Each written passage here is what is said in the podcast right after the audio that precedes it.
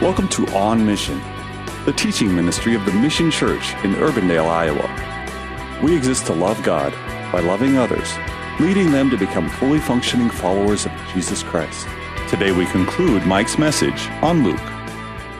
Solomon could afford the best that money could buy. He could afford the best creative work of those who spin and weave and sew clothing.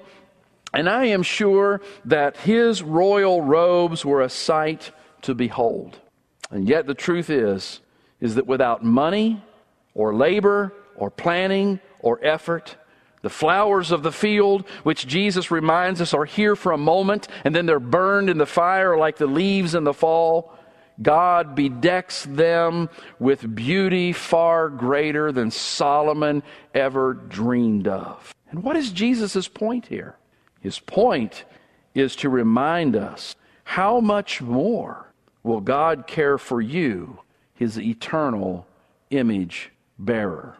That brings us to truth point number three, which says, Worry over the necessities of life is as futile as thinking you can add one moment of time to your life, and that worry also reveals a weak faith. If we can trust God with our eternal destiny, the eternal destiny of our soul, which we can, then most surely we can trust Him with our everyday needs, whatever those needs may be.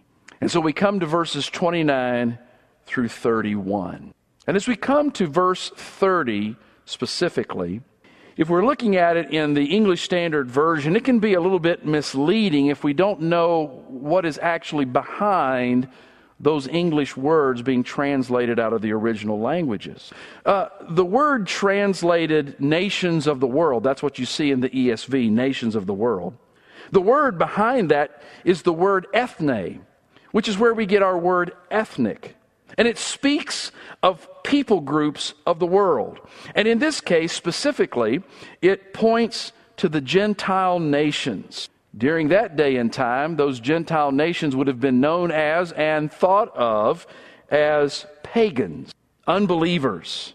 Jesus tells his followers that to be driven by worry for the necessities of life is to live like the pagans, it is to behave like the godless. You see, the pagans of the world, the godless of the world, they don't know anything about the loving compassion of Yahweh. Their gods, false as they may be, their gods care little for the people. And so the people know that they can't count on their gods to to help them and to provide for them. And so they have cause for worry.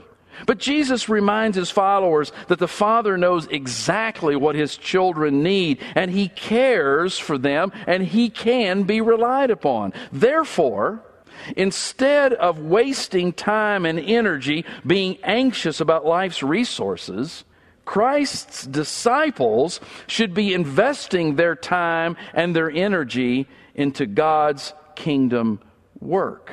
You know, we can only invest our time and energy into so many things. And if we're worried about all the things of the earth and all the things that we think that we need, we are very likely going to spend up time and energy on that and bypass the things for which the Lord actually redeemed us and made us part of his family.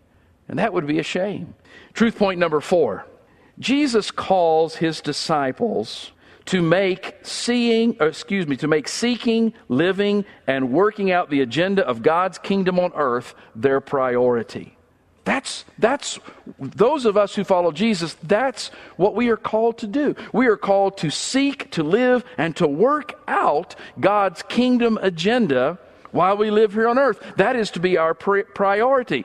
And the promise that our Father makes is this He assures us that He will provide what we need to fulfill that mission.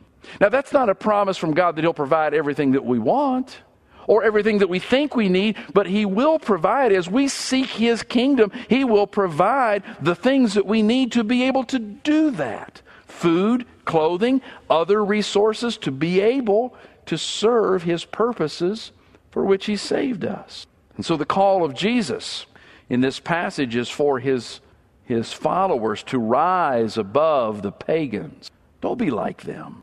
Don't be worried and fretting and concerned about all the things of the world. That's how they live because they don't have loving a loving compassionate God who provides for them. But you do. So rise above the pagans. This brings us then to verses 32 through 34. And as Jesus moves into this section to wrap up his teaching, he does it by commanding his followers to fear not. Now, I ask if that's possible. Can you actually command someone not to fear? And my answer to that is well, yes, you can, if you know the one who controls everything and you know his heart on a particular matter. And in the matter of God's kingdom, Jesus, who is God, informs his followers that it is God's pleasure to give them the kingdom. And because it is his pleasure to give them the kingdom, they have no need to worry that he will also provide for them everything they need to possess that and live within that kingdom rule. And as a point of fact, that is the reason that Jesus came into this world in the flesh. Isaiah chapter 53, verse 10 tells us that it was the Lord's good pleasure that his Son would be the sacrifice for sin. Hebrews chapter 12, verse 2 tells us that it was Jesus' good pleasure to endure the horrors of the cross so that a people could be redeemed for God's glory.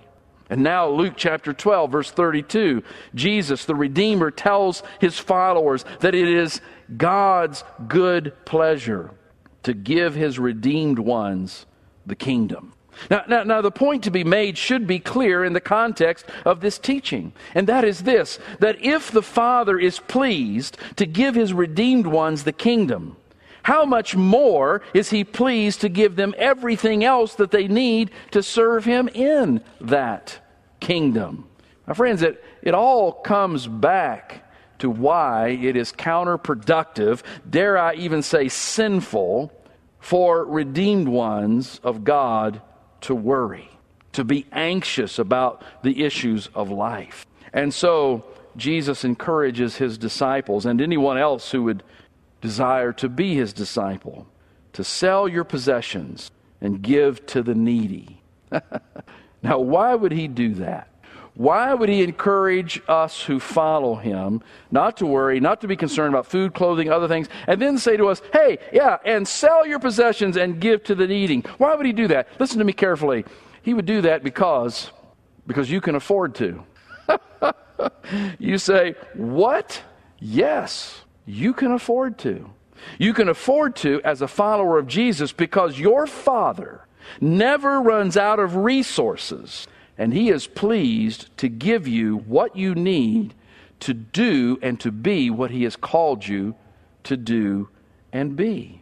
And because He never runs out of resources, and because He is committed to providing you with the things that you need, then you don't have to hoard. You don't have to hold on to things. You don't have to pretend as though uh, or believe that that's your last nugget. Your Father is there, and He can supply and resupply everything that is needed. He goes on to tell us that as we freely invest in kingdom initiatives, we simultaneously lay up eternal treasures in heaven that will not be impacted by the stock market, by recession, by depression, by thievery, or by decay. And that leads me to the final truth point today, which says this that we do not have to anxiously hoard our resources like pagans do. We have a generous, loving Father in heaven who provides for his children, listen to this, in impossible ways when they put the full weight of their life in his hand. Now, I want you to think about that for just a moment. Who provides for his children in impossible ways.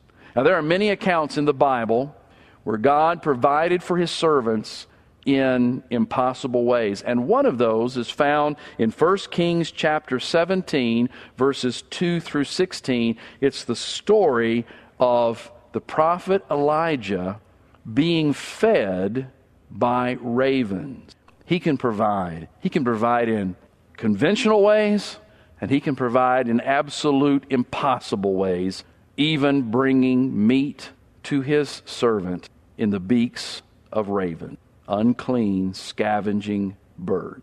Well, what is our takeaway from this message today? I, I, I think the last line, verse 34, says it all.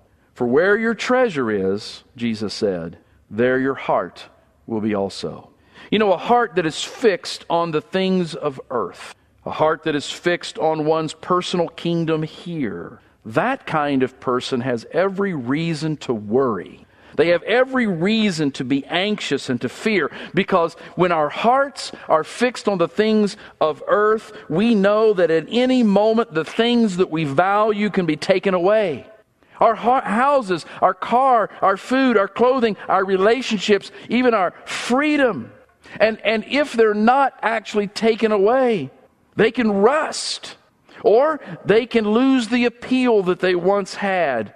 Or we can even lose interest in them. In other words, everything that we have that is based on the physical, natural world is at best temporary. And it's like trying to hold water in your hands, it just slides through. And so, if that's where our focus is, if that's where our heart is fixed, we have every reason to worry because it will take her, it will take everything you can muster to even attempt to get it and to hang on to it. But when one's heart is fixed on the things of God, His kingdom, His glory, His grace, His love toward us, when we're fixed on that, then we can live without fear, without anxiety, and without, worry because we know that our life now and the life that is to come is built on the solid rock that will never give way. It never crumbles. It never fades. It never rusts. It is never stolen. So, where is your heart today? Is your heart fixed on the things of the world? Or is your heart fixed on the things of the kingdom of God? You know, unless you've had a personal encounter with the Lord Jesus Christ, there's only one place for your heart to be fixed, and that is in the world. And so, to have your heart fixed on the things of God begins by recognizing that as we are apart from Christ, we are sinners and we are under the condemnation of sin. But the good news of the gospel is this that Christ came to earth, the Son of God. He took on human flesh. He bore our sins. He gave his life on the cross as the payment for sin, and he rose from the dead to provide new eternal life in him. And then he invites us to turn from sin, to turn from self, to turn from the condemnation of this world, and to receive by faith God's grace. A grace that forgives, a grace that secures, a grace that sustains us during our short time here in the natural world. I wonder if the Lord has been working in your heart, if He's been drawing you away from the things of the world and causing you to think about the things of His kingdom, the first thing that needs to happen is you need to repent of your sin and you need to trust Jesus Christ as your Savior. This is On Mission. The Mission Church is located at 12001 Ridgemont Drive in Urbandale. To learn more about our ministry, visit our website at themissiondsm.org or call us at 515 255 2122. We gather for worship each Sunday at 10 a.m. We would be honored for you to join us. Have a blessed day, and thank you for listening to On Mission.